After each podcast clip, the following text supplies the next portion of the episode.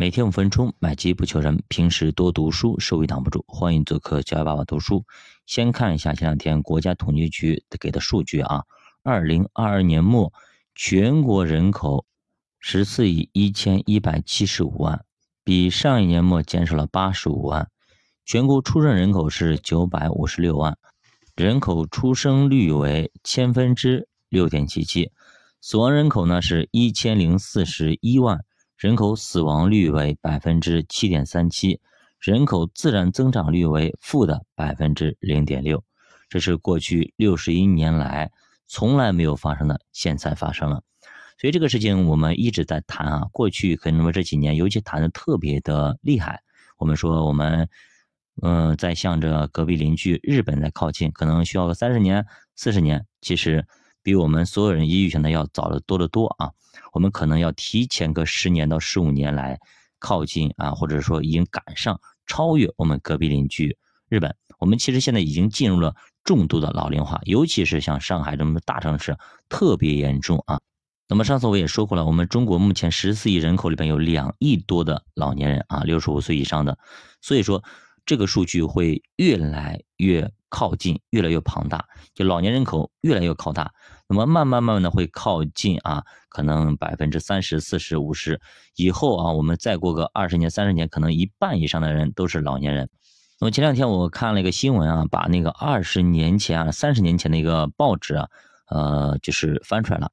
当年的口号是坚决实行计划生育啊，预期啊势必在2022年。达到人口的0增长啊，确实现在真的达到了啊，但是达到又如何呢？那个时候感觉，哎，如果能达到是一个多么好的一个指标呀，对吧？人口就不增长了，没有那么多人了，中国的问题就解决了。现在发现错了，对吧？错了，现在需要的就是人，就是年轻人，是不是？现在没有人了，怎么样？企业全去跑印度去了，对吧？跑越南去了，为什么呢？因为那边人力成本低，年轻人又多。所以中国为什么现在要改革，要去走高精特新啊，对吧？因为现在人力成本太高，没有人干活。现在各大城市都在抢人才，抢985，抢211，再过个10年20年，可能那个时候就不抢985、211了，只要是年轻人我就抢，对吧？现在我们看看有些端倪了，比方说东北3省铁岭这些地方，对吧？鹤岗这些地方已经没有人了。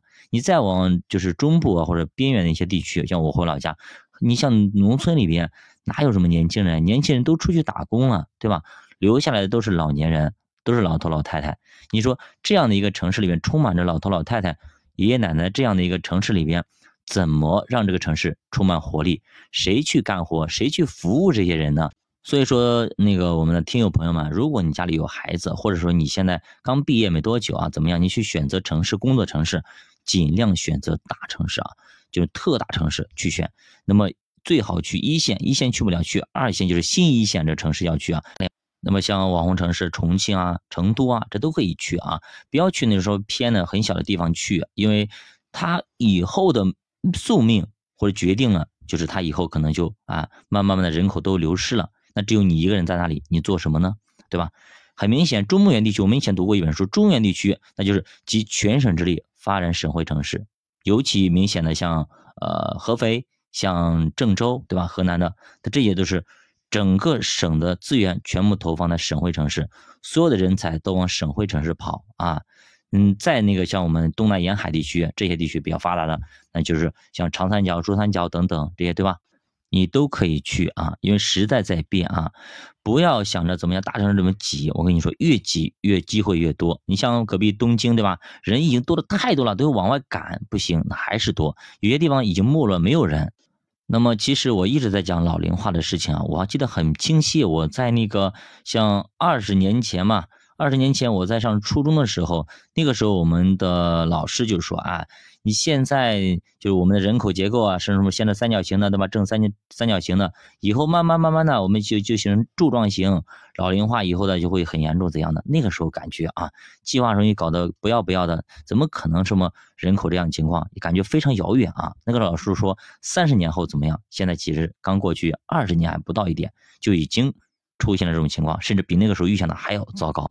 所以什么事情啊，我们想的时候啊，就要做最坏的打算，不要想着怎么样怎么样的，对吧？我们一定要想做最坏的打算啊，打最硬的仗啊。那现在目前真的出现了这种情况，已经摆在我们面前，我们该怎么办啊？一定要记住这个问题啊。我们曾经有一句口号叫什么口号？叫只剩一个好，政府也来养老，对吧？后来是只剩一个好，哎，就是国家帮养老。后来是以房养老，现在是养老不能靠政府，现在是个人养老金赶紧开，必须得开，政治任务赶紧开，养老啊赶紧存点钱，以后以备养老。那么大家从这些标语里面，从这些历史发展进度来看，你发现什么端倪没有？你发现什么问题没有？所以到最后归根结底，你要对你自己负责。是不是这样子？所以当你真的是没有做任何的储备的时候，当你老了不能动的时候，你倚靠的那个养老金突然没了，或者极少的，根本就起不了什么作用。那个时候你该怎么办呢？你毫无招架之力，你毫无反抗之力，因为你已经不能动了，不能再劳动了。那这个时候你该怎么办呢？我们要去考虑这个问题。如果那个时候你有笔稳定的现金流来供给你的生活，那是一件多么幸福的事情。比方说你有股票，你有基金，你有一堆的资产配置好了，那么一年那么带来的分红也好啊，股息也好，一年的增值的部分，哎，就完全可以抵冲掉你一年的所有的开销。你觉得幸福吗？或者说你买了一份年金也好，对吧？每年的这种分红就可以抵消你的所有开支，觉得很幸福吗？是不是这样子？那如果呢你没有了这些，那该怎么办呢？小白读书陪你一起慢慢变富，我们下节再见。